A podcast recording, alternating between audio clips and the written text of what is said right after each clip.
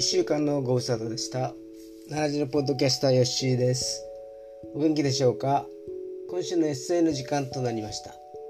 タイトルは灯籠の斧です。灯籠というのはカマキリのことですけれどもね。まあ文章を書いてその良し悪しは別にして書くことは好きです。もう随分と長い間書いてきましたけれどもまあ自己満足の世界だけでものにはならないですね。奨励賞を1回取っただけです、まあ、この作品は平成20年2月の作品です。2008年だから14年前になりますね。56歳。団地で4人暮らし。今は気ままな一人暮らし。今の場所に4人いたなんて信じられないですね。どんな生活をしていたのでしょうね。は灯籠の斧お読みいたします。あまりにも大きすぎる。でもカマキリのような私は前足を上げようとしている。平成19年は原稿を書き上げると締め切り日が近い出版社へ投稿した。いや正確には締め切り日に間に合うようにテーマと枚数を選んで書き上げたのだ。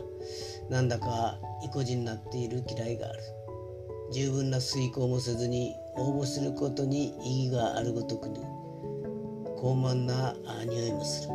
自分の実力がなきことを直視することができず選者の好みに合わせなかったと自分自身の気持ちを合理化している。入選するはずがない。入選作を読むとやはりうまい。少し落ち込みまた次に向かって書き始める。これは何なんだろう。中毒症状かいやいや消去法で唯一残ったものが書くことだった。これをやめることはすなわち死を意味する。唯一の居場所がここだから。そんな去年の思いを今年に乗せてさらに大きなものへと挑戦していこうと今は考えている。しかしただ応募するだけでいいのかともう一人の自分が言う。実力をつける道を探るのが先ではないかまた別の一人が言う。応募しているうちに何とかなるさと。律儀な自分と能天気な自分が共に歩いていくと当然葛藤が生じる。律儀な男は考えている。今年は同人誌を立ち上げ文学会という文芸誌に送ってみようかと。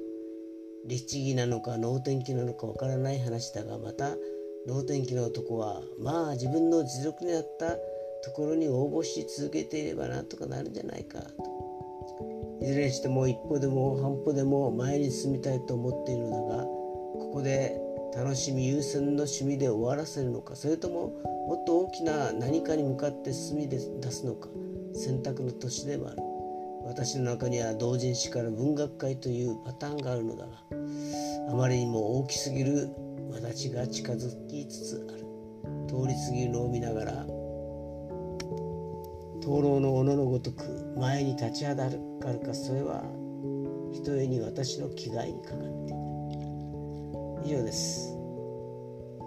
もう公募ガイドを買うこともありません。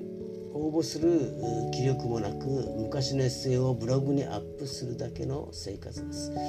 まあだけど1年以上続いているのでこれもよしとしましょう。これもまた楽しからずやです。それでは皆さんおやすみなさい。皆さんの明日が希望にあふれたものとなりますように。よしでした。